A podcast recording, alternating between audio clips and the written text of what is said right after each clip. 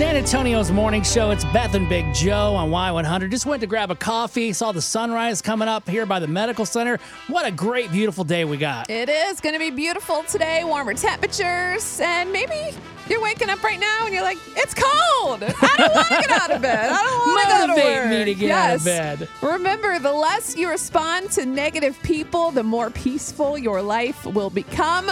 This is our morning motivation right now because of the times that we're in, okay? Yeah. If you don't engage in that negativity, it actually feels pretty good. It might be hard to resist, but that's a good idea. Keep your eye on what's important.